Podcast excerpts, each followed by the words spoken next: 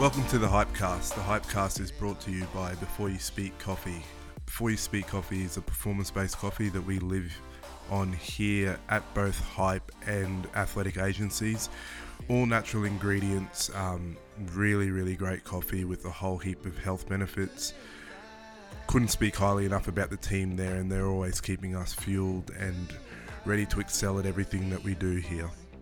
Today's guest is Shannon Brenton. Um, he's a good friend of mine and Miles. Um, basically, Shannon's one of the real OGs in the health and fitness industry, a naturopath and a dietitian that deals with both high performance individuals, but also people that are suffering from all different types of diseases. Um, has a massive practice down in the Central Coast, and we talked about all different types of things. And the thing that I was probably most interested in with this topic of conversation was that Shannon recently packed his whole family up, left everything, so left his beautiful house, big business, all the all of life's luxuries, packed everyone into basically a caravan and has been traveling for the better part of two years interviewing all different types of people, including myself and a whole lot of great influencers, sports stars, and just let everything go. So it was a really cool conversation that I hope you guys enjoy.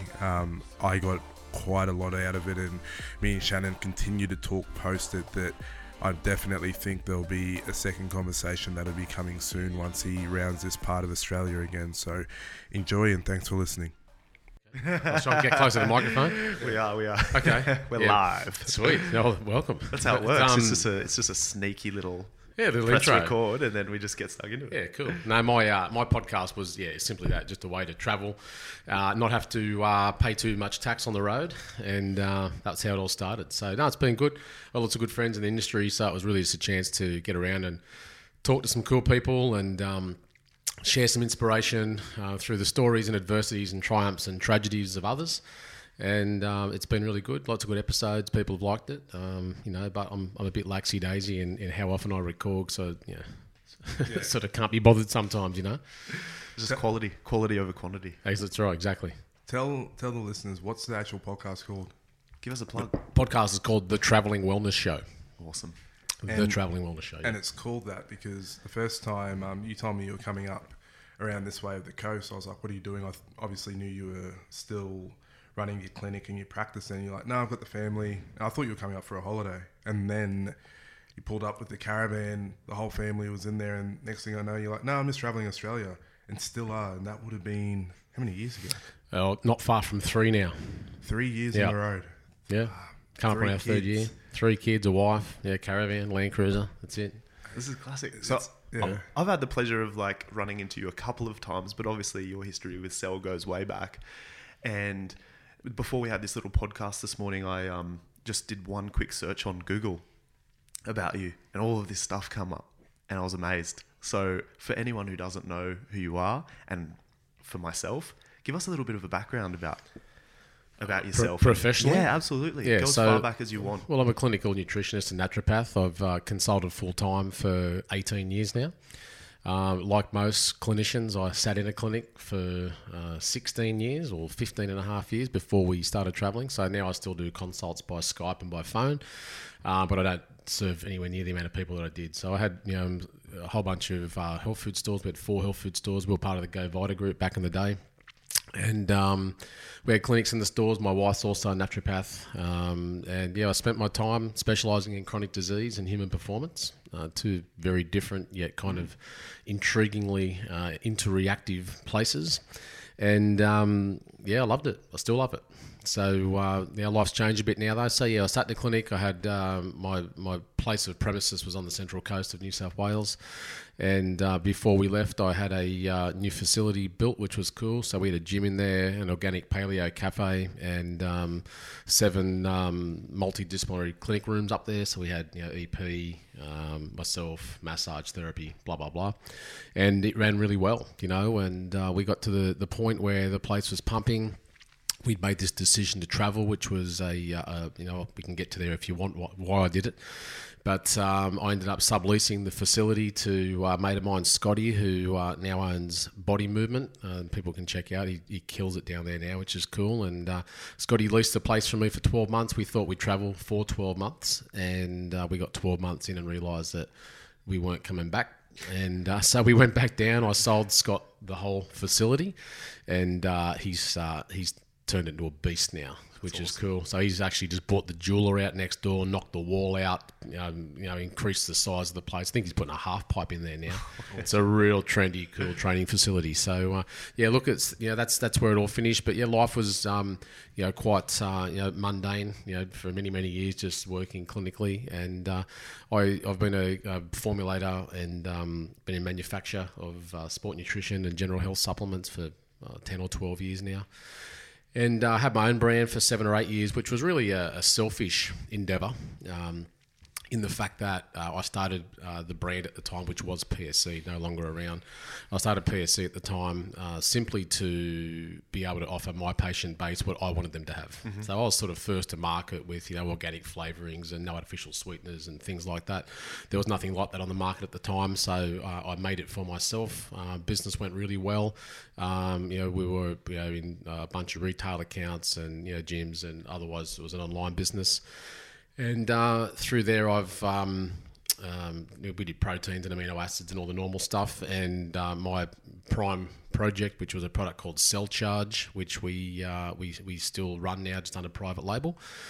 And so yeah, I live on the road now. I travel in a caravan. Um, I've been around Australia uh, once uh, over the last two and a half years. Just finished three and a half months down in Tassie, and uh, we've just been up to Brisbane and up to Cairns, sorry, and then uh, we did a uh, contract with uh, ASN for uh, my keto company.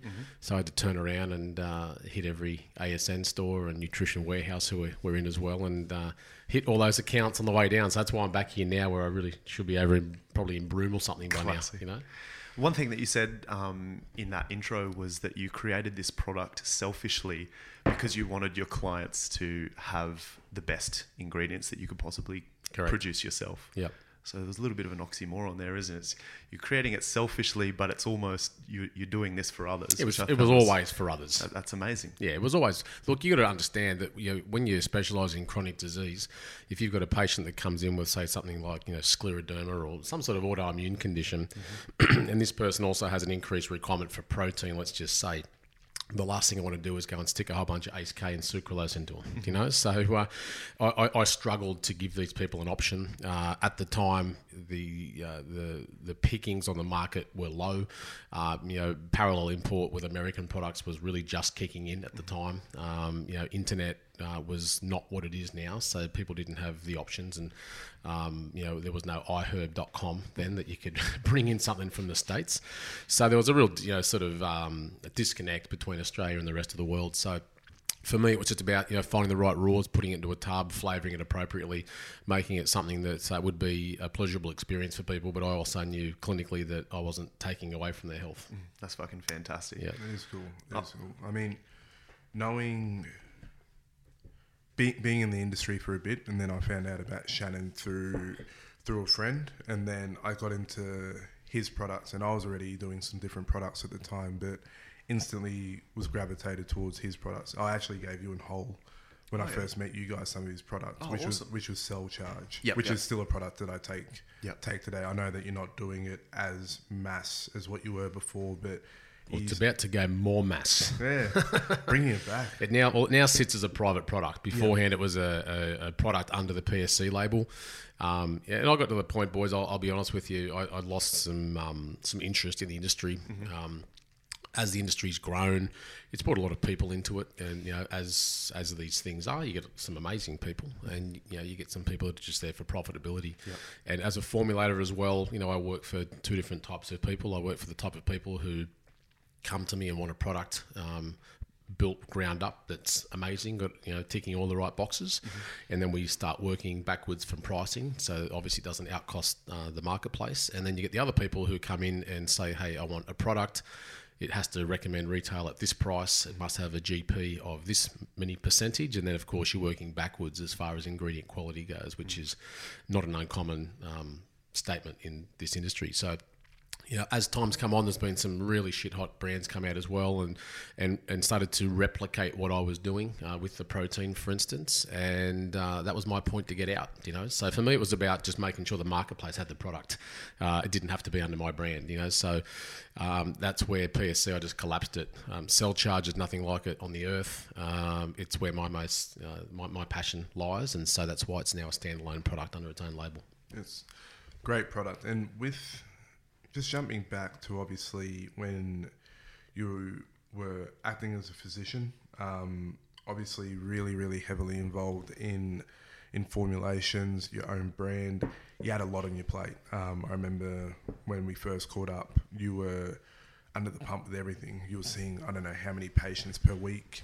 Yeah, about sixty a week thereabouts. Yeah, so where at what point because this is where i became most interested with um, you and your story at what point did you realize that something had to give where whether it be the supplements whether it be the the practice whether it be the cafes whether Yeah. it be the podcast um, obviously everyone has a tipping point and everyone's still ultimately trying to find that balance we all work obscene amount of hours. We all have families, kids, friends. Um, it's a, a constant struggle. You were the person I thought really, really worked out what he wanted and how he was going to get there and took the steps to get there. Because most people don't. I definitely know I haven't got it sorted out. So when you did that, and your thing was traveling with your family, and I was, I, I was really inspired by that and found great admiration and courage to put everything to the side massive office massive premises massive nice house um, what everyone usually is searching for put that to the side and say i'm going to go traveling for one year which led to two which led to three and probably as we can see may just keep going so where where did that come through into your mind that i have to do this Was it a burnout? No, it wasn't. I'll start by saying I'm extremely entrepreneurial, um, so it didn't come lightly. And uh, as it happens so often, it came through sickness, um, not mine, but my wife's. So um, the year before we left, uh, she wasn't well, like at all. And she's a real robust chick, my wife, hard trainer, always in good shape. You know, we had three kids in three years that put fairly significant pressure on her body. Um, first baby was a, uh, a, a an emergency cesarean, second to a Caesar, so she'd had multiple surgeries as well. And um, basically, uh, she was just not right, um, sick, febrile a lot, um, really unwell, uh, lost her vitality. We had bloods performed um, pretty much just by, uh, it was like last resort, like she wasn't picking up. They picked up she had glandular fever. Um, here we go, this, this is fun. I treated glandular fever. I had chronic fatigue syndrome for five years, from 19 to 24, and, and uh, post viral syndrome is one of the things that I'm best at. And I just couldn't get it right, uh, which isn't unusual. It's hard treating family because you miss things. Case taking's the uh, you know the biggest process in, in treating a person to sort of identify root cause and, and why someone's where they are. Anyway, uh, with her, she just wasn't picking up with the general treatment protocols that we would use for post viral syndromes and she kept getting worse and worse and worse. And i'm having to take more and more time off work and you know drop kids to school and daycare and all the normal stuff. Uh, adjust my clinic hours because you know i couldn't work anymore from 8am until 6 i had to you know work from 9.30 once i'd done the school runs and knock off at 3 so i could do the pickups and come home and cook and clean and everything else. Anyway um, it just wasn't like her. We started getting worried to be honest with you. Um, you know, someone who was so robust. We've been together 21 years now, so I've been with Michelle since she was 18 years old. And um, we had more bloods done, and they were in depth. And she came up with uh, Mycoplasma pneumonia, which is a largely antibiotic resistant form of pneumonia. Uh, the shit one, the one you don't want. So now she had one of the worst bacterial infections and one of the most painful post viral infections all back to back and it was a real hard year to sort of pull her back to be honest with you a really hard year and it made us kind of just as a couple as a team it made us i guess start to look at why we do what we do and it was a tipping point for me because had you asked me for the you know the 20 years previous why do you do what you do uh, I would always answer um, straight away that my life was here and destined to help other people live happier, healthier existences. That's why I did what I did. But this made me really stand back and look at it and become realistic about the fact that no, that's how I earn my money and that's that's that's my job and my career. But really, why I do what I do is to provide a lifestyle for myself and my family. There wasn't much lifestyle at this point. They were sixty-hour weeks, yeah, massive income, house on the beach, all the toys. It was, you know, it was good, but uh, I, we were just lacking some of that sort of clear definition around the value of the day to day and and where we wanted to be. So, um, yeah, we were on the Gold Coast, surprisingly, where we sit. Um, we're down at Coolangatta up in Reflections, where we used to go and take ourselves once a year. We had this cracking day down at Snapper Rocks. It was beautiful. Michelle and I get into this big you know, fight about nothing. Uh, I still remember having a couple of Coronas on the deck, and she starts telling me how she doesn't want to be, you know, born and dead on the Central Coast, and, and wanted to, you know, do something, have an experience, and uh, I'm, I'm, I'm the practical male Virgo. You know, things things were good. I didn't need to go anywhere. I was comfortable. I like where I lived. I got a good you know, support crew and, and network of friends down there. And uh, within seven weeks, um, I'd spent a quarter of a million dollars on a caravan and a new car and all the all the shit you needed. And we that was a seven month wait for the build for the caravan. So it took me seven months to just make sure that my business was going to mediate in a way that I could now turn it uh, into a, a life on the road. But boys, I'll be honest, I could have been picking fruit in four months. You know what I mean? So um, it wasn't something that um, was an easy decision, but. I'll just sort of uh, digress for a moment. My uh, my my sort of business and very much life mentor, uh, Frank Caruso. You'd know Frank Cell, yeah. So he has Caruso's uh, Natural Health. Very good man, and he's been on, on by my side for a very very long time now. Um, Frank uh, had a he, he gave me a bit of a, a, uh, kick in the pants one day. I was down at Wetherill Park, down where his offices are, we're having lunch. And he said to me, uh, he said, Shannon, it was funny because it was a reflective moment. We're having lunch. Um, I was looking one way, he was looking the other way, quite quiet. And he says to me, mate, you'll be three things in your life. And I said, oh, yeah, what's that, Frank? He said, you'll be a father, you'll be a husband, and you'll be a business owner. And I said, yeah, that's about right. I said, what's your point? He said, you'll only ever do two of them really well. And um, that was one of those statements that just sat with me. You know what I mean? And uh, I'm a reflective person to the point sometimes where I could uh, live too much in my own mind.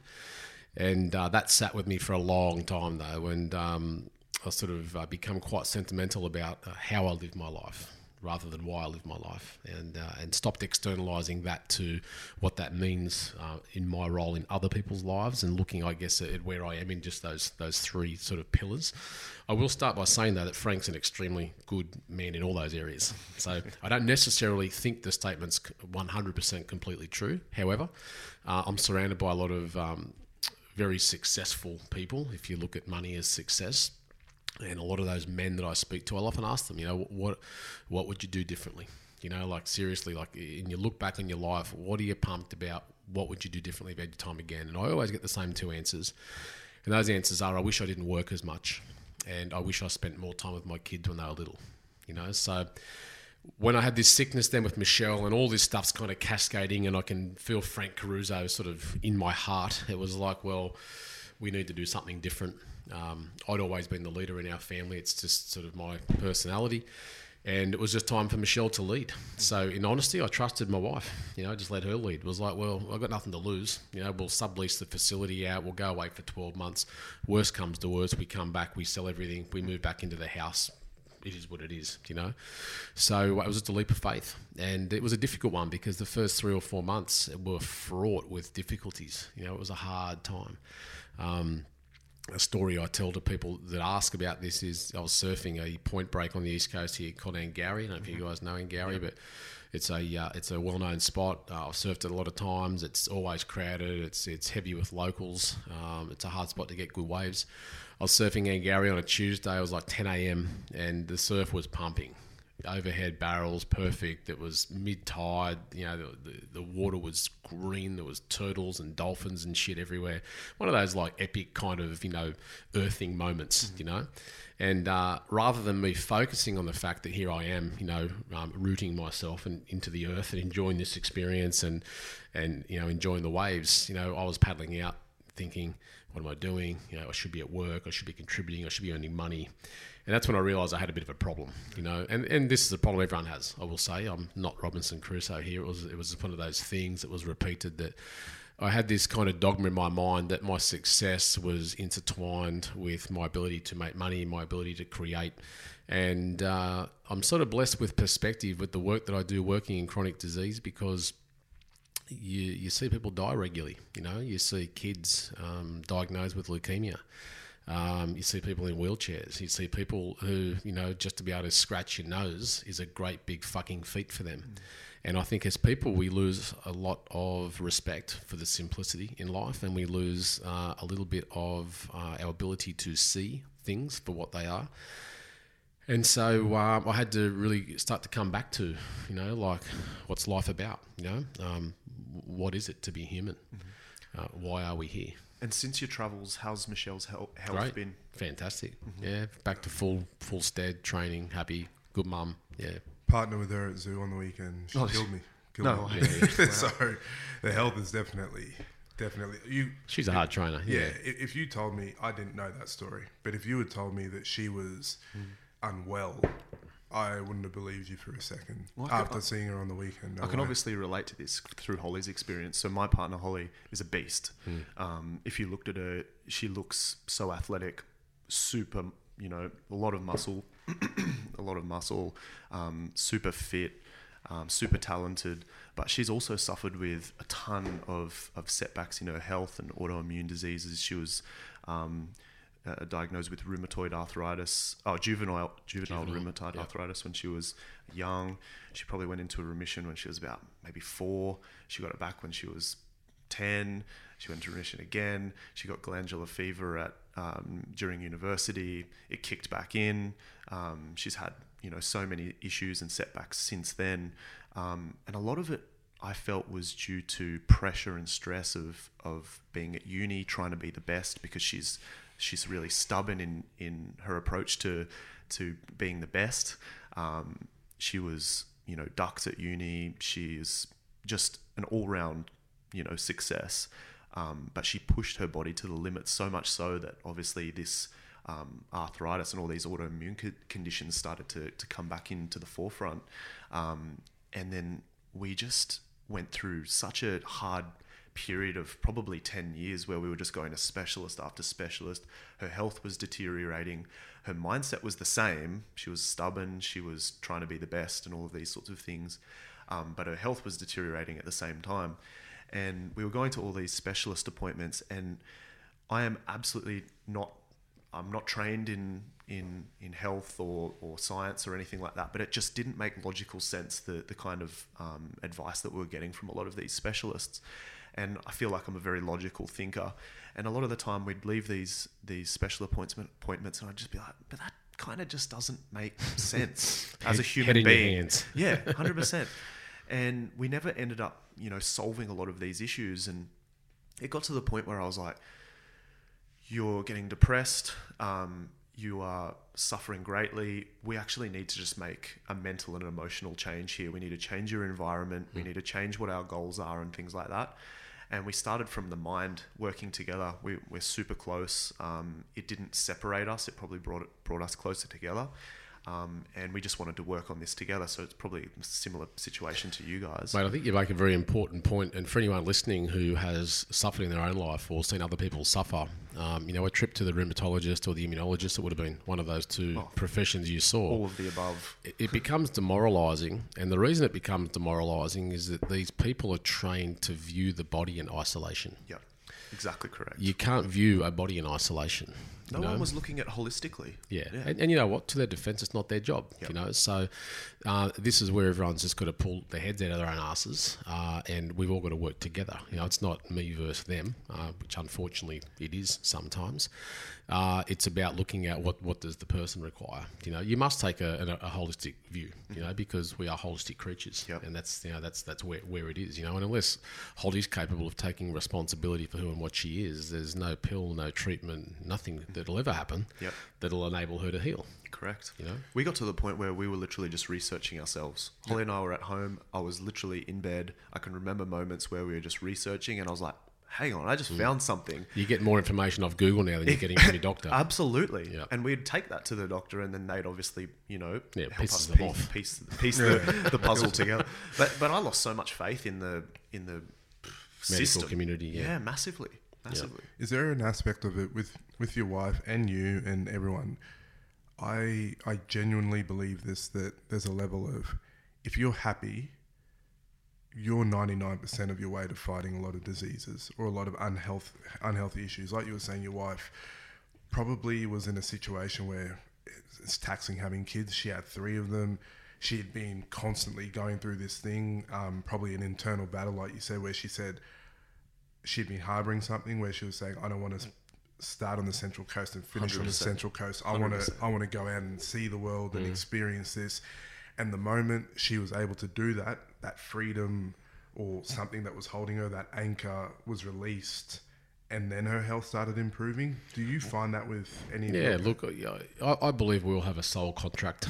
You know, um, we're here to achieve happiness, of course. Um, you know, you, you, you broach on an important subject there, Sol, really in many ways that so many people always think that happiness comes as a destination, but uh, unfortunately, the destination comes after the happiness most of the time. You know, so I say to people all the time, get happy first, get happy now. You know, like it doesn't it doesn't happen. You know, when you get the new job, it doesn't happen when you lose the ten kilos. All those cliche things we know. Do you know what I mean? But um, yeah, you're right. Yeah, it's a very simple philosophy you bring up, but uh, one hundred percent. You know, and, and people do not lead examined lives a lot of the time. People don't look back at themselves. People don't have that chance to uh, have that bird's eye view of their own world. People don't communicate enough with themselves. They don't listen enough to what we refer to as their as their emotional guidance system that tells you whether or not you're resonating along the right path for you know what your body's wanting to achieve. You know, everyone wants to achieve happiness.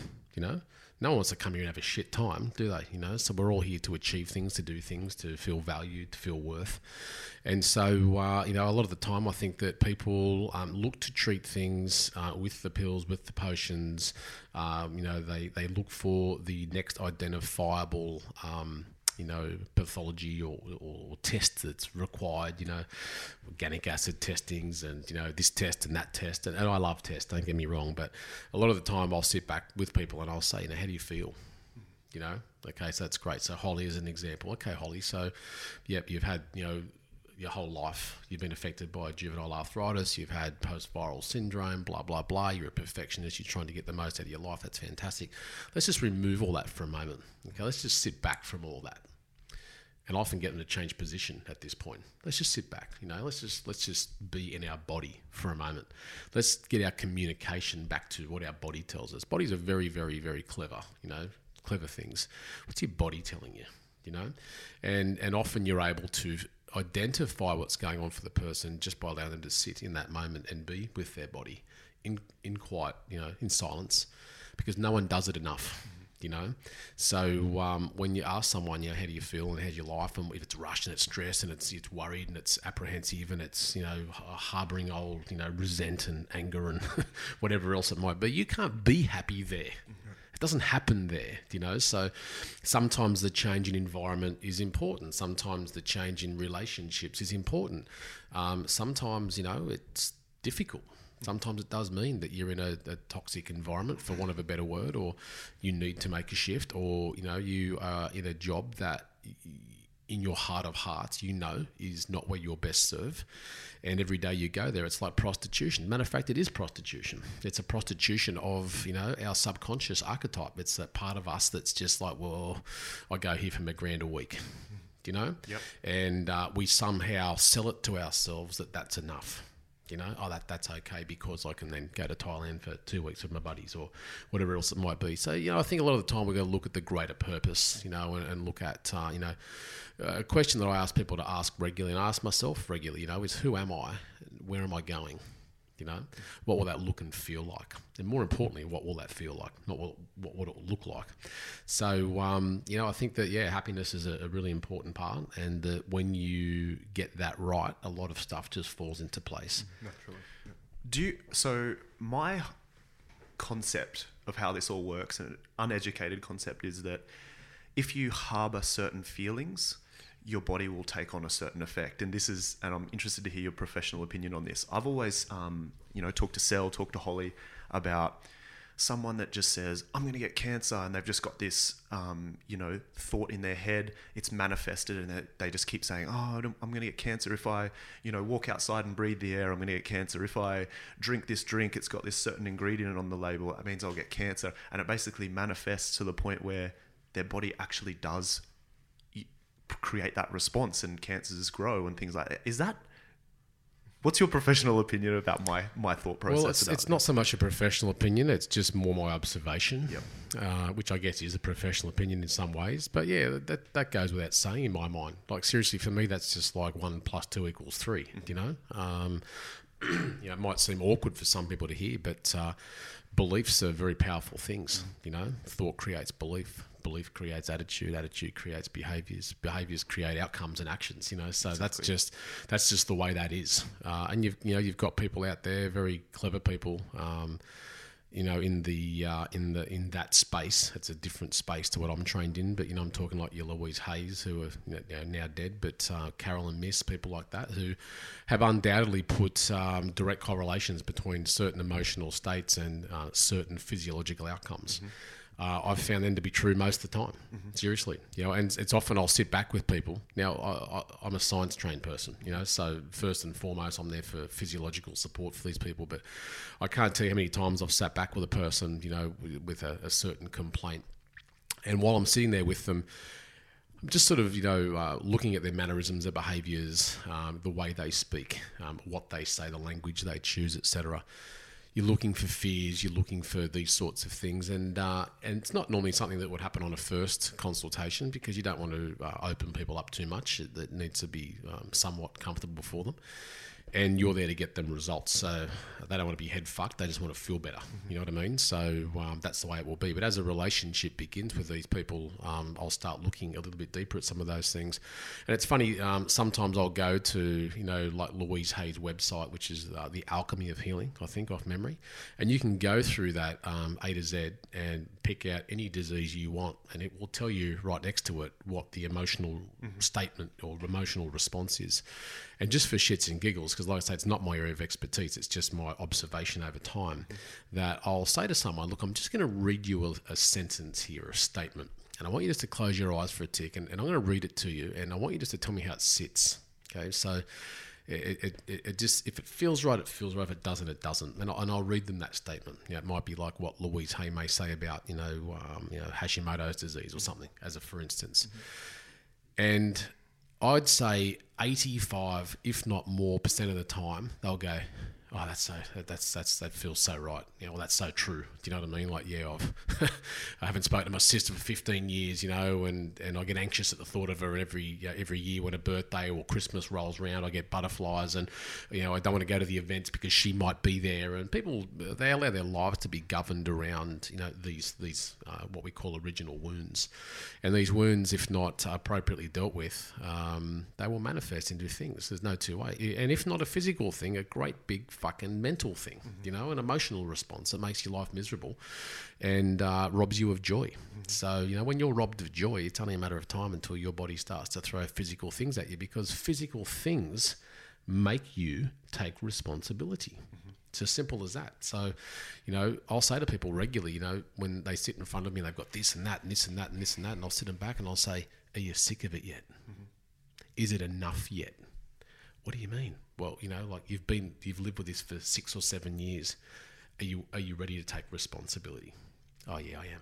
Yeah, That's so powerful. It is you because know what I mean. I know you would see. The funny thing about It doesn't take away or negate the need for physical support. I Yeah. will say. Sorry, Saul. No, you're right. Uh, the funny thing I'd say about your profession is you would see people at their absolute peak state. Like um, you were down this morning. In the ro- sporting world, yeah. yeah, yeah. So you were down this morning rolling with us, and obviously there's some pretty pretty good athletes that are there. You you yourself are a good athlete. I trained with you on the weekend as well. Um, so you're around some people in some pretty unique spaces where they're really at the top of their game. And the flip to that is you'll see some people that can barely get out of bed. So you see the full the full spectrum, and you would see the mentality of someone at their very best. You'd see the mentality of someone at their very worst. Sometimes I've been shocked by seeing people at their very worst, but having a mental state of someone you would assume is at their very best. And I've seen those people completely turn it around. They've just been hit with a bit of bad luck, wh- Yeah. wh- whatever it may be. But I've seen them and I've heard what they've had to say, and I've gone, that person is going to get through this one way or another. I don't know. They've been told they may be terminally ill or whatever it is, but I know that from what they've just said, they're going to get through this. The flip to that is I've seen someone that I've looked at them physically and gone, that person is elite. Assuming, haven't heard anything they said, then they've said something. I said, that person is ready to get sick. Yeah. So some, something is going to come over and just tip them over the edge. I don't know what it's going to be, but I can just tell by where their mental state is at that they're fragile. They could easily break at any moment, and lo and behold, you'll hear in six months, a year, whatever it may be, person suffered this or this has happened to them, and they're almost sitting there going, "How could this be? Like I'm tip top shape. I train. I do this." I'm like, I, I saw that a mile away. Yeah. I'm sure you would see it a thousand times, a lot more than what someone like me would. I just randomly bump into people and see that happen. Look, it's who you are now is is who you were yesterday. You know, so a lot of the time, if you see someone in peak condition uh, who's starting to show these signs, things going on, um, you know, you can you can see the lack of comfort in their life or with what was happening with them, uh, you know, aggressive moods or whatever. Th- th- that will flip. You know, if it's an acute issue, it's just a normal response, right? You know, but if it's something that you see as an on, on ongoing, you know, saga, well, then yeah, that will most definitely have a profound turnover into what they become, you know, in the period of time. Same thing you said before, though, about the person who's in really bad state that's just got a really, you know, good um, goal orientation and mentally strong and knows who they are and knows where they're going, they can turn it around because once again, there's a shift. But if you were to ask that person, you know, where were you three to five years ago, you might find it was a, a whole different whole different state, you know. So people that spend their time in, you know, in you talk elite athletes, you know, these people are very goal orientated people. They're continually looking at what they want, what they want next, where they're going next, how it's going to happen. Then they start to build strategy around that in order to make that happen. They surround themselves with the people who've got the education, the knowledge to make that happen. They support themselves nutritionally to make that happen. They they, they tick boxes. Do you know what I mean? Um, people who aren't doing that are often people who are sitting in uh, what we refer to as their lack, and they spend too much of their time focusing on what they don't have and what isn't happening, and and, and you know the things that um, aren't making their life amazing, and blah blah blah. Lack's a really awkward place to be. It's miserable, it's demoralising, but nothing changes in that state. You know, so for those people though, the good thing is you can turn it around at any minute. You know, at any minute, and uh, that's that's a lot of the time where you got to start with people. And I'll say to people like, "What do you want?" What you what you're telling me is what you don't want. I don't want to be in pain. I don't want the inflamed knee. I don't want to be 15 overweight. Okay, what do you want? Is there an attachment to that? And it's funny that a lot of the time, I'll, I'll just use obesity as a good example here. I'll, I'll have some people, and look, I, I've specialised in obesity for a very, very, very long time, and many would assume that the the, the outcome um, with obesity is based upon caloric response, you know, um, macro splitting, exercise, just the, the general. And that's, of course, you know, what your GP will tell you just move more and eat less. But what a lot of people fail to see is that these people, they have no connection to the next phase. I had a woman probably six or seven years ago, it was quite profound actually. She's sitting there telling me how miserable she is. She was a big girl, she was morbidly obese and um, she was telling me how miserable she was and, and I've been everywhere and I've been referred to you because you know people said that you know you're the best at this and you're my last resort. I'm a lot of people's last resort. I'm okay with that right? But she's she was just fucking miserable. You know I didn't even like being with her in truth. That that changed. We developed a really strong bond. But I said to her after half an hour I said just tell me what you want. Just tell me what you want. I don't want to be fat. Now that's what you don't want so just tell me what you do want. She actually couldn't frame it up. All right. She was so invested in her disease that she didn't even know. And and she had come to me wanting me to fail. You know, it was I I couldn't get results with him either. Would have been her thing. You know, so and I told her this. I'm very upfront with people. You know, I mean, I'm not going to be your next person that you know allows you to fail and just fuck it up again. So we're either going to strip this back and make it what it needs to be, or we're not. You know, so like how invested are you? Anyway, uh, th- that appointment finished. This is an hour, and she left, and she still couldn't tell me what she wanted. I said, I want you back here in a week. I didn't even think I'd see her again. Anyway, she came back a week later. I was surprised, and I thought, here we go. I always had a smile on my face because I knew I had a significant game to play with this lady. And we sat there stalemating each other for another 15 minutes and I could just feel her uh, her anger building. She was getting pissed off that I just wasn't giving her the same that the last person had given her. She just wanted the calories. She wanted to know that she couldn't have this and couldn't have that, and she wanted to be told that she needed to move more. And um, and I said, look, we'll get there. That's an important part, but I, I need you to be able to once again tell me, you know, look, what what is it you want? I need to know what I'm working towards because it's not going to be a number. Like you- you're 145 kegs now. She was around that. I said, I don't want you to tell me that you want to be 120 because you don't know that 120 is the right number for you. Okay, I don't know that. We we'll know that when we get there. Okay, but let's not make this a number. I need to know what you want. And she gets building, and she, why do you need to know what I want? Do you know why do you need to know what I want? And, uh, and and it just gets building and building and building, and in the end, she goes, "You know what I want?" She goes, "I want to fucking walk out." I, I was in a shopping centre, I had a clinic in a shopping centre. She said, "I want to walk out of that fucking shopping centre, and I want to be able to buy something off the rack." Right now, this was a significant statement for this chick. Right, this is the sort of woman who probably she would have had to buy things online. She would have had to go to specific stores that catered to her size, and um, she was so irate. She was red at this point, you know. And I said, okay, that's fine. I said, do me a favor, just sit back and relax. I said, let's work with this. I said, just tell me how it would feel if if we could walk out of that shopping centre right now, and I could take you to you know bras and things, for instance, mm-hmm. and you could go and buy a bra off the rack that fits you. That gives you the level of comfort and support you're after, that doesn't dig in under your boobs and make you feel miserable and you could go into a dress shop next door then and just buy a dress off the shelf that makes you feel pretty, that makes you feel happy, that makes you feel, you know, part part of the world. Is that what you're after? Would that feel good? You know, and of course she burst into tears right now. And then I had her. Now we had something. Now we had something to work with, you know. And it was funny that um, it was about seven months later. Um, we'd had a very strong bond at this point. I was seeing her fortnightly and we achieved that goal and i took her shopping on that appointment and we did that. And it was that was a i get goosebumps thinking about it, it was a big moment do you know what i mean? Um, she was free. And she was still i'll have you know about 110 kilos all right? It wasn't about the weight. And she didn't even know what she wanted. So when you start talking about happiness Sel that was an example that for this chick at 110 still obese still a shitload of work to do she'd achieved a goal. And that was the that was the thing Do you find that perplexing that I don't know how old that lady was, but I've got a lot of friends, um, myself included, and heaps of people that I look for look to in life that you can be born, go to school, possibly do a trade, go to uni, start a career, keep doing all these things, have kids, marry, Pay tax, die. do, do this whole thing, and then at some stage sit down and go like this lady, and not know what it is that you actually want. Yeah. Like it, it, that, that to me I feel is that's the majority. that's, but that's what I mean. It, it is the majority. It's saddening, isn't yeah, it? it, it, it's when when you really think about it, and if you if you guys sat down and thought, this is listeners included, if you really sat down and thought, how many people actually know what it is that makes them happy on a daily basis, and you think that the majority don't know, that's that's mm-hmm. concerning. We're Like, born into a system. yeah, It is concerning, but think about the opportunity which now exists oh, for your listeners.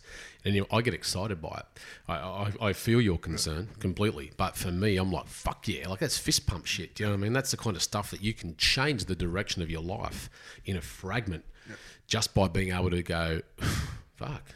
Like, someone might be listening to this right now, sitting at a set of lights on the way to work, whatever, and go, that was it. That was the aha moment, you know, that, that changes everything for them.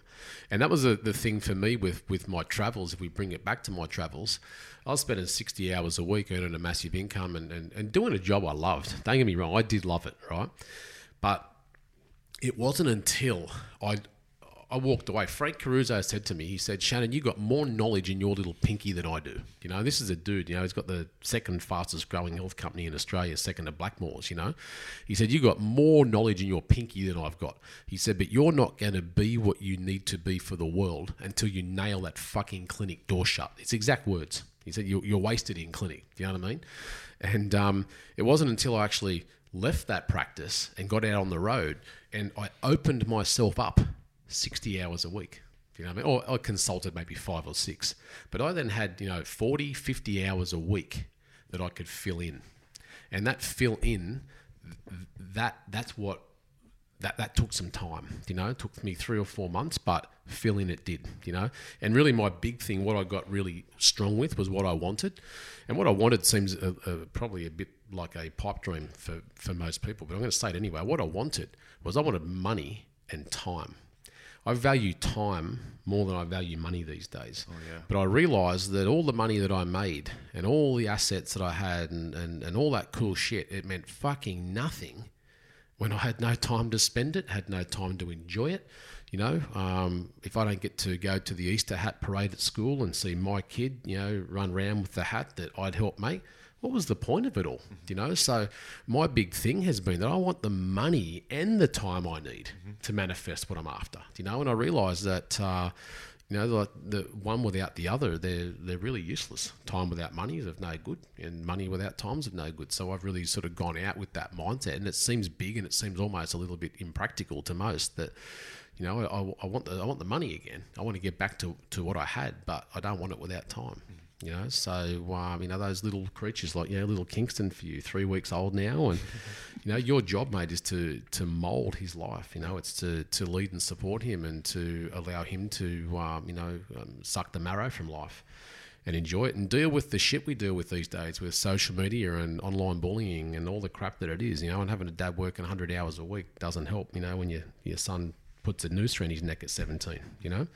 So uh, i think that you've, you've got people got to look bigger you know? Playing a small game is, is playing a small head game you know? So asking those bigger questions and just looking at the at the, the, the, the greater opportunity in it all i think is where the uh, where the fruition comes. Where do people start with this? Where do people find their why or their happiness or their what do I want in life? How do you advise people to find those Well, answers? the, pro- the problem is most people start with the with the why, Yeah. you know, and, and the why's become very trendy and cool. It has. You know what I mean? Like, Yeah. why why do you do what you do? And I think that you know that that's that's all right, you know, but uh, I think that that's it, it lacks in vision in in in some way, and the reason why it lacks in vision is most people don't fucking know. How they're going to make the why happen. So the minute you create, oh, you know, this is why it is what it is. The first thing they're going to think is, yeah, but how and what do I have to do to make that happen? and if they can't fill that in because that hasn't been presented to them yet, then the self doubt starts to come, and we run down that that process. So for me, it's more so, you know, what, believe it or not, what's the first question I ask? What is it that I want? You know, um, what is it that I what do I feel? What is it I want to be doing? You know, um, where is it that I want to be? How's that going to feel? And then I start to go to the, you know, why am I doing that? Um, how, what, and why aren't, you? aren't always, you know, the crux to getting it all happening. But I think that a lot of people are going to be able to sit back, like I said, and critically observe where they are now, you know. And you know what? I, I hope that most people listening now go, you know what? I'm in a good place. You know, I've got an amazing marriage or a good boyfriend or girlfriend or whatever it might be, or I'm happy being alone at the moment. I'm getting time to work on me. You know, like every every spot you're in in your life can be a really opportune position. You know, um, being single can be amazing because you've got no one else to focus your energy on but you. So if you need to heal, well, how good for you. You know, it's a really nice place. I did a consultation with a lady yesterday actually, and she was really down on herself because you know uh, her husband cheated on her three years ago, and she's in this shit spot in her mind and all the rest. And I said, well, how nice. Right now, you don't need to nurture anyone anymore. She's a 55 year old woman that spent the last 15, 17 years nurturing her husband, nurturing her two kids, and now she can turn that into self nurture and start to work out what's this next phase going to look like for me. That's a uh, uh, um, an unusual place for a lot of women, you know. So and, and there's a little bit of guilt and shame that gets attached to putting energy into me. So the first thing I say to people is, you know, that, and I say it all the time. If you'd spend more time working on you, I wouldn't have to do as much. Do you know what I mean? Like uh, for me, it's about getting selfing. It's not selfish. It's selfing. It's like let's start working on on on me. Where do I sit? Where am I at? How's that working for me now? And taking responsibility for the fact that you are where you are right now because of the choices you've made and the things you've done to this point. But you're not you're not identified by it. You know, it can change in a heartbeat. You know, I was working a 60 hour week three years ago, and now I travel Australia full time in a caravan. Who'd have thunk? I think it's amazing because what you're essentially talking about is self awareness. And we we're talking about the whys, and you were saying, yeah, this is a hot topic. And to be honest, self awareness has become a real trendy topic to mm. talk about as well. And for good reason. Everyone's starting to stop in their tracks and wonder, hey, like what do I actually want, just like you're saying, and I'm not really actually happy. So all of these things that you're saying, and I really hope that our listeners are picking up on all the points that you're dropping right now, are talking about how to find your self awareness and all of those things. I actually wrote down um, a quote um, when I was listening to another podcast. I actually think it was like a Gary Vee podcast, and he said something that really hit me. And he said the words that people are spending more time updating their phones than their minds. I know. The hardest. Did you get that one Yeah, too? yeah, I- How I- good was it it? was good, It, yeah. it, it's so. They had a kick in the ass. It, it is. And the problem is, I've got heaps of friends who are just sitting there on their phone and they're spending all of their spare time, Yeah. um, you know, on, on social apps and all of these sorts of things when they could be spending their time learning things, listening to podcasts like this. Yeah. I mean, when I have any spare time, I know Sel's the same on his Sunday afternoon when the kids are asleep, all these sorts of things. Boom, he'll put on a podcast like I would, Yeah. and I'll try and learn and absorb as much as I can Mm-hmm. but I know that I want to learn and I know that I want to build my mind and continue to, to grow my mind and my self awareness. Yeah. But but what's the give? What's what's the give for these people who are more concerned about looking at what their friends are doing on social media and not making that switch? One, one thing I do know, similar to that Gary Vee podcast, I also was listening to Jay Shetty, and he he made a really really good point that subconsciously maybe all three of us or people we know that are successful naturally do, but one thing he really pointed out very well is that the mind cannot manifest what it doesn't know. Mm-hmm. So by you listening to a Gary Vee podcast or me listening to Jay Shetty or you hanging around Frank, you you're naturally drawn into their world. So these are successful people. These are hmm. people that are happy. These are people that are doing really good things. Which is why I just think podcasts are so good that you're getting to directly listen to and experience what someone is at an umpteenth level is going through, and they're saying these things, and you, you can almost resonate with Gary Vee saying that. So all of a sudden, I think, well, if I'm now experiencing what that person is saying and I'm understanding it, I can imagine it. Mm-hmm. And if I can imagine it, I can manifest it. Versus if you're just sitting there, not listening to anything, not taking in any knowledge, not hanging around people that can pass on knowledge, how can you possibly imagine what it is to take the next step? Mm-hmm. And if you if, if you cannot imagine it, there is no way physically, mentally, emotionally, spiritually you can possibly get there because you can't see it. Mm-hmm. Wh- Which Such a good point. It- and a lot of only a lot of people self sabotage in that position too because they might be around good people who are listening to you know they're all, they're updating their mind constantly and, and doing great things in life and then they look at those people and instead of drawing in that positive energy they go I'm not good enough or Yeah. can, and then yeah, and they basically turn the other direction. can do the opposite. You, you can you can block it, which is, is a foreign concept. But yes, that, that It's is, a foreign um, concept yeah, to us. Yeah. It's definitely happening out Yeah. there. It is a tr- that's the true essence of success psychology, really. Do you know what I mean? Like find someone who's done it or is doing it, and, and you know follow them. But the big problem I find with a lot of these things you're talking about, people get too in their head. You know, being too in your head's a real problem. Uh, and as the saying goes, to know but not to do is not to know. So uh, all the all the philosophy and all the following of people in the world does fuck all unless you can apply. That's what Frank's always said about me. Goes, mate, I love I love working with you. I love having you in my life because you fucking do it. Do you know what I mean? Like you'll to say to me, right now, do that, that, and that, and I got it done by three thirty. You know? Um, but the the big thing, a lot of people, when you start looking at you know just tr- uh, happiness is the, you know, the key to life, is that they externalize too much of their happiness to others and um, they they start looking at their ability to be happy and content and complete in their life based upon you know who and where and what they are to others, and that's ego. You know, that's all. That's all about you know, uh, and ego purification is is the way we evolve as people. So when you start talking about you know like people are like um, you know uploading their what'd you say like your phones, not your minds. Yep. What'd you say? Correct. Yeah. What was the statement? People spend more time updating their phones. updating than their, phones, minds. not their minds. Yeah, I think that updating the mind is an important part, but you've then got to be able to sort of download that into the heart Yep. and start to actually, you know, take it and do it. And people need to be gentle with themselves. I- I, I don't preach anything in a way to make people feel pressured. It's just about getting things moving. I say to people at first, you know, like just just have a little critical evaluation of you and do nothing with it. You know, I don't want you to make a change. For the next week. I just want you to sit with it. I just want you to take it to the pit of your stomach and just leave it there. And what I want you to do then is then I want you to actually start grounding yourself, working on those lower chakras rather than the upper ones. Fuck the mind for a while now. You know, go and get yourself grounded. Go go and walk barefoot in the grass. Go and walk on the beach. Watch yourself walk. Go and garden.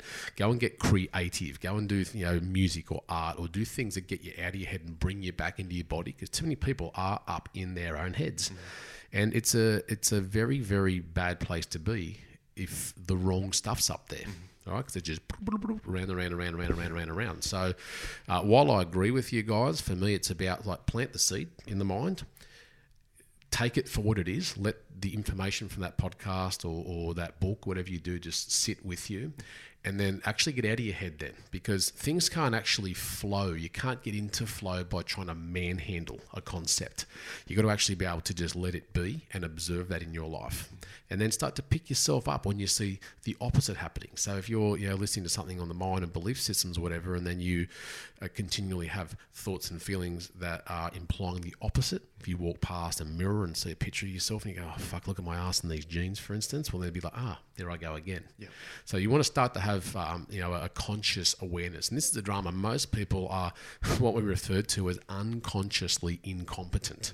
They don't fucking know there's a problem. So the great thing is, is that when you become consciously incompetent, you go, ah, hang on, I'm fucking it up all the time.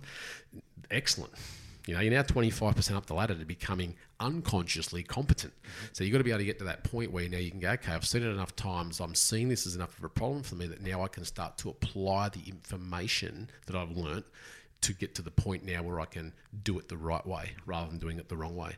But at first, because it's overwhelming for a lot of people, the overwhelm, you can lose them straight away. So at first, it's like, just have awareness. Just bring it up into your conscious mind, have awareness of it do some of the right learning, let the seed get planted, observe it in your life, either the positive or the negative, just for what it is.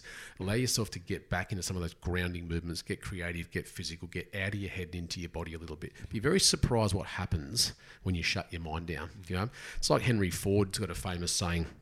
This was, you know, pre-cars, even though he's famous for them. But he's got a famous saying that said, um, "I still remember the fork in the road, where the I'm going to fuck this right up. but it was it, uh, it's not it's not completely quote unquote, but it was like I still remember the fork in the road where the question I'd pondered for months just was presented to me. So I was cruising along in a horse and carriage at this point, and it was like, boom, there's the answer to a problem that I've been trying to solve for three months. But he didn't obsess on it, Miles. Do you know what I mean? The seed was planted. He was like, I'd really like a way to do this better or work that out or whatever it might be. And bang, there it was. But it happened in silence. It happened when he was still. It happened when he allowed himself to have that time.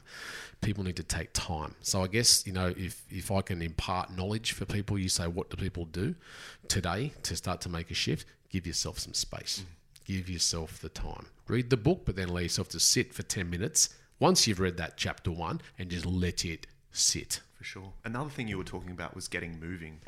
And I think that that's a really important concept to take on board with this as well, because when you get moving and you start taking actions, even if it's you don't really know exactly what the end point is, but at least you are moving, you're taking actions, you'll have little successes. Of course, there will be little failures there as well, but you learn from them and you have little successes, and then your confidence gets better, and then you start understanding what direction you want to go from that point, and then you have another little win, and then you'll start to mold your path. And that's something that I find um, I, I gravitate naturally to people like that. Sel's a perfect example. All the people we get in this podcast are a perfect example. They're action people. We talk about action people, and I think it's it's actually a scary label because people are like, oh, I don't know if I'm an action person. Everyone is an action person, but the thing about this agency here, uh, as a little story, I was convinced that I wouldn't have a partner in this agency. I was like, I don't know anyone that acts as much as I do or puts in as much work as I do. So this just isn't going to work. If if I've got a partner that isn't, you know, performing, Yeah, like yeah. we're just going to have issues. Um, and it wasn't until How's that, for, obviously, how's that for perfectionist? man, it, it- yeah, you're, you're right. And I'm learning more about myself each and every day as well. But um, then Sel comes along, and it's just this dude that's just gunning. He's just running, and he's just picking things up and and just taking action after action. And I was like, man, we can relate. Hmm. and it just so happens that we merged and you know now we're obviously business partners in this agency and other things and you know how, how great it is that we're just taking actions and having these wins and then getting confidence and our self-esteem's building we're hmm. understanding where the the direction of our lives are going and all these sorts of things so a lot of the time Sel and I talk about just just take those little steps, those first little steps. It doesn't have to be that big leap. I know that you want to buy that house. I know that you want to start that business or get that money or something like that, but it's all about the in between. Take, mm. Start just start taking those little steps, start having those little wins and start applauding yourself and patting yourself on the back because that's what's going to start to build that confidence. It's also going to build that self-awareness because you're going to know how resilient you are when you do have those failures and that you're going to know when you pick yourself back up and keep going your confidence grows and it's like a skill Hundred percent. It's kind of like um, there's some stuff that I've had happen where some people go, "Oh, when the restaurant opened, that must have been the best. Like that was your biggest moment, and you would have been so happy." And then there was when you started the agency, or maybe whatever it may be, or you got to play NRL or whatever it is. And the funny thing is, I remember all them, and I I often think that was they were great moments. But some of the best moments are the ones where I'll literally be sitting there, as you said, and I haven't been able to solve this code. It can be the simplest thing ever, and all of a sudden something will click, and you'll go, "Finally, that makes sense to me." Mm. And and I'm, I'm talking like stuff I'll be thinking back to like when I was in grade ten, and I'll be just going, oh, "Man, I could never ever work that out. Like I could never work out why this operated the way it did, or why me personally I felt." internally looking at myself like why do i harbor this bad energy towards this. And all of a sudden something will happen. I'll go, well, that was why. And now I can let that go.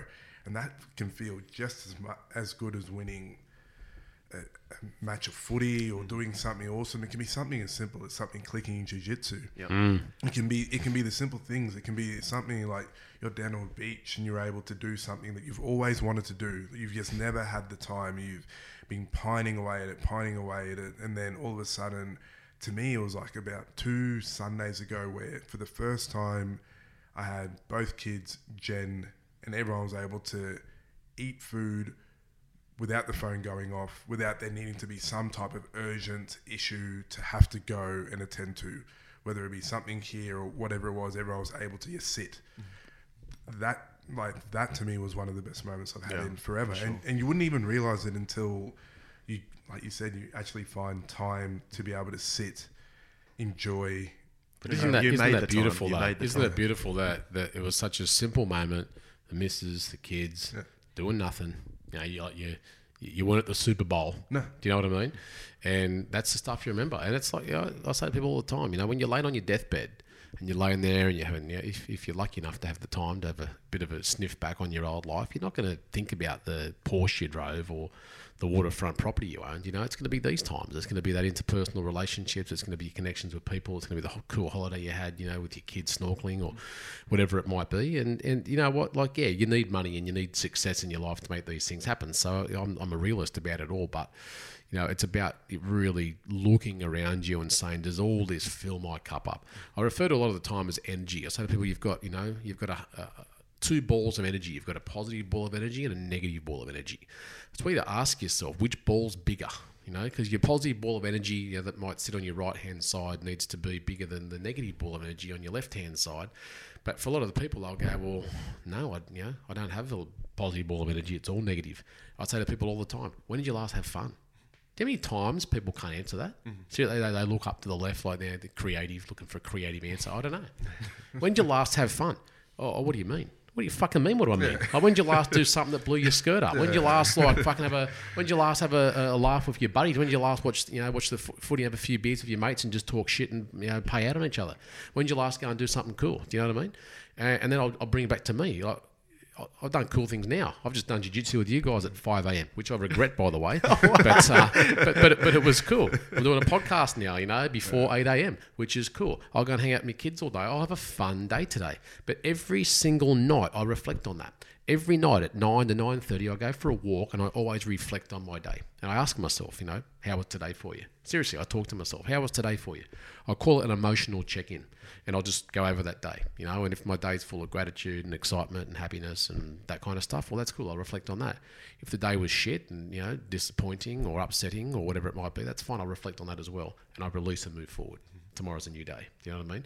But you know, we, we, we need to be able to go to those spots, and it bring, brings me great pleasure that he's still that that that was a highlight for you. Yeah, man. And, and it's to be honest, I one thing in Miles is the same. We've had to had to recognize that all those things that you were talking about. Like I, I don't hold many regrets. Like I'm not a person that sits back and regrets things, but I do know when I've fucked up, and I do know when I need to make amends for mm. things. And I, I know, hand on heart, that during that with my first child, Ellis, I wasn't there enough. Yeah, Even when I was there, I wasn't there properly because there was my, my brain was just frying. I had too many things on the go, and as soon as I recognized that, I said I cannot make that same mistake again. Yeah. And and that goes with anything. That can be and that can be for your wife. That can be for your best friend. That can even be for someone you don't even like. If, if, if you feel something and you you know, like when, when you look in the mirror, you know certain things about yourself, and you, you, you, you you're the to- only person you can't bullshit, right? Exactly. And, and you need to check in with yourself. You need Yeah. to say straight up, I fucked up. Yeah. Like, and if you can own that and say, but I'm not going to make that same fuck up. It can be, it can be anything. Then you can move forward. Yeah. Like I, I can't, I can't go back and change those. And to be honest, for those things, What would you want to? This is Yeah. adaptability, though, right? It's the key to success. Yeah. You know what I mean? Like, no one gets it right the first time. No. And anyone thinks that you just cruise through life smoothly is, you know, uh, grossly misled. But, you know, tell me tell me this, though, and, and I don't know the answer. I'm still going to ask you. When, when you sat back and said, well, you know, when we had Ellis, I wasn't around enough. I was opening a biscuit and doing all these things and cocoa whip and all the good shit you've achieved.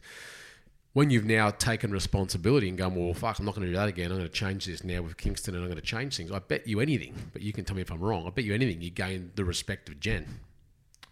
I believe so. I mean, to to a certain extent, it's also hard for say your partner, and they'll see you there, and they're supposed to know you. Everyone says, "Oh, their partner knows you better than you know yourself," and I always say that is definitely not true.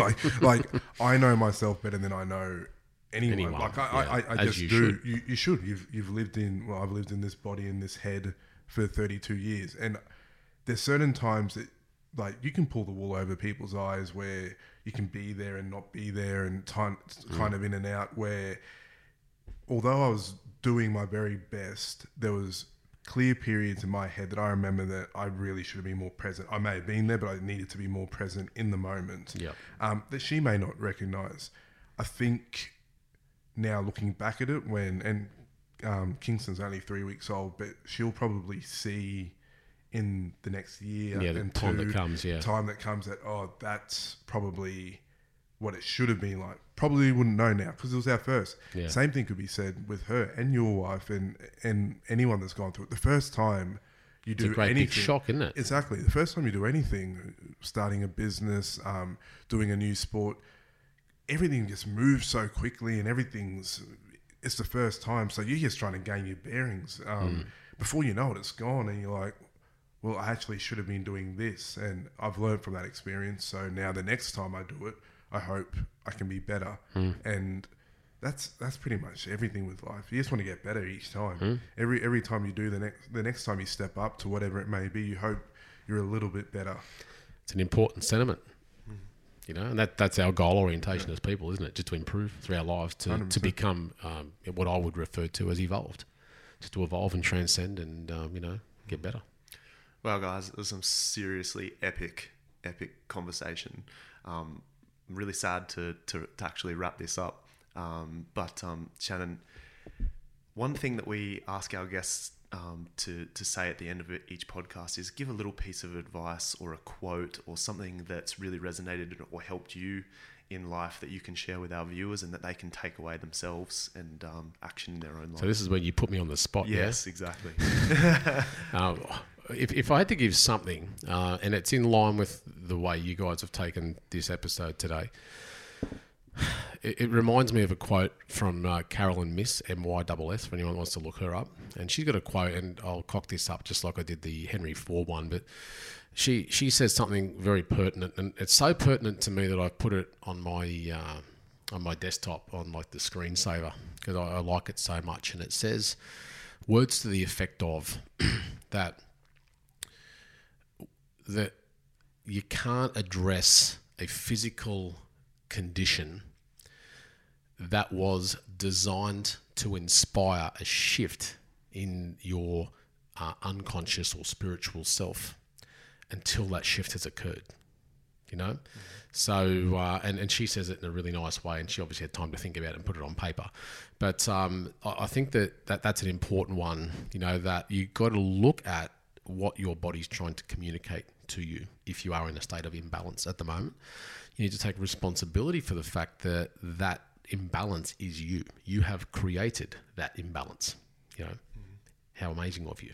You know, and then it's about looking at what that imba- what that imbalance now, what the opportunity is with that imbalance for you to grow and become a better version of yourself, and that means um, diving deep you know, and looking at okay, well, where's my fulfillment and, and, and where am I at in my life, and uh, you know, what do I need to change, and really looking at that, not not with the yeah, but. You know, I can't tell many women are like, oh, you know, no, my husband and I, look, we're going to stay together until our youngest finishes year 12. It's like, fuck, you serious? You, your kid's seven. Do you know what I mean? Like, you're going to be fucking miserable for the next 10 years. Are you serious? Do you think that saving your child uh, in that way is helping them? That child's going to grow up in a loveless environment. You know what I mean? Kids need to see mum and dad being mum and dad and smacking bums and holding hands and you know what I mean? Like being interactive. You're you're going to teach your child how a man interacts with a woman and a woman with a man. So um, a lot of people put their lives on hold in that way, you know. And uh, if you continue to do that, you will find that something will knock on your door, and generally it's physical, because until it's physical, people won't have a deep enough look at themselves. So I love physical disease for people because it's a wonderful opportunity to be able to go, uh huh, well, what I've been doing hasn't working. You know, I've got to do something different. So I guess that's my kicker, and that would be what I would finish with. If what you're doing right now isn't working, if your body's communicating to you, or your mind or your spirit is communicating to you that what I'm doing right now is not working, you need to start to look at doing it differently. Doesn't mean you're going to get it right, as Sel just said. You know, I'm going to, hey, I didn't spend enough time with Ellis when he was a kid. I'm going to like work to make that better with Kingston now. The fact is, he's he's going to make a shift, and he will know whether or not that balance is right in three or four weeks or three or four months. It's like diets, you know. If I make it a physical, um, a physical sort of viewpoint, people will get me to construct dietary protocols for them for you know muscle gain, fat loss, whatever it might be, uh, you know, um, disease control, whatever. And uh, they'll start the diet and they'll go right. When, when like, what do I do? How long do I do it for? And when, when do I kick in? Everyone wants to know the outcome. You know, like how long is this going to take? You know, and like I say to everyone, look, I'll talk to you in three to four weeks. Three weeks is sort of my magic time. You know, I, I can't really look at uh, what the effect of any dietary shift has been until it's been three weeks. So don't fucking email me every day. Don't whinge and bitch about it. Just do it for three weeks, and then we'll look at once again what the observable outcome is, and then we'll know what we need to do at that point to shift it again. Mm-hmm. Sometimes people will come back. They've dropped five kilos. You know, they've put on half half a kilo or something of muscle. They're feeling good. They're loving it. Wow, my energy's good in the morning I'm recovering better than before. Excellent. We got it right first go. Keep doing that. You know, other times not so much. Do you know what I mean? And it's it's okay. It's not failure. It's just well, this is my job now to tweak it. Um, I say to people all the time, you know, like m- my job is to form a relationship with your body. You and I are forming an intimate relationship together now. The problem is, I don't know all the metabolic discrepancies of your body at this point, and it's going to take me time to work that out because all bodies are different. So I will, you know, create a protocol which might be gram perfect, um, but might not be exactly what their physiology requires based upon you know carb, fat adaptation, whatever it might be, and I will know in three weeks what I need to do based upon how your body adapts to it now. So I will adapt, adapt, adapt, adapt, adapt. It might take two sessions, three sessions, one session, and we're going to get where we need to go. So just like a diet, learn to adapt. You know, give it three or four weeks, make the shift, adapt. Be sensitive to the message your body gives you when you're silent, when you're still, you'd be very surprised how these messages just settle. It might be in a thought, it might be in a feeling, it might be in a, you know, you're, you're in the um, the aisle at Coles and you look on the New Idea magazine cover and like bang, something just hits you. There's a quote, there's a saying, there's something. You know what I mean? And all of a sudden it becomes um, too much that can be coincidental. It's almost like a synchronicity now, you know, and it's almost like the world's speaking to us, and we take that and we obviously identify with it, and we make the necessary change to make our life fun and exciting. And that's what we need to work work towards. We need to be, you know, happy in our life. We need to suck the marrow from it, have a good time here, exert ourselves within it. You know, be be grateful for what we've got. Um, you know, interact nicely with people. Be grateful for those interactions, and um, you know, if it's not making you feel good, do it a different way. Love it. Thanks so much for sharing your time with us this morning, man. Pleasure. Appreciate it.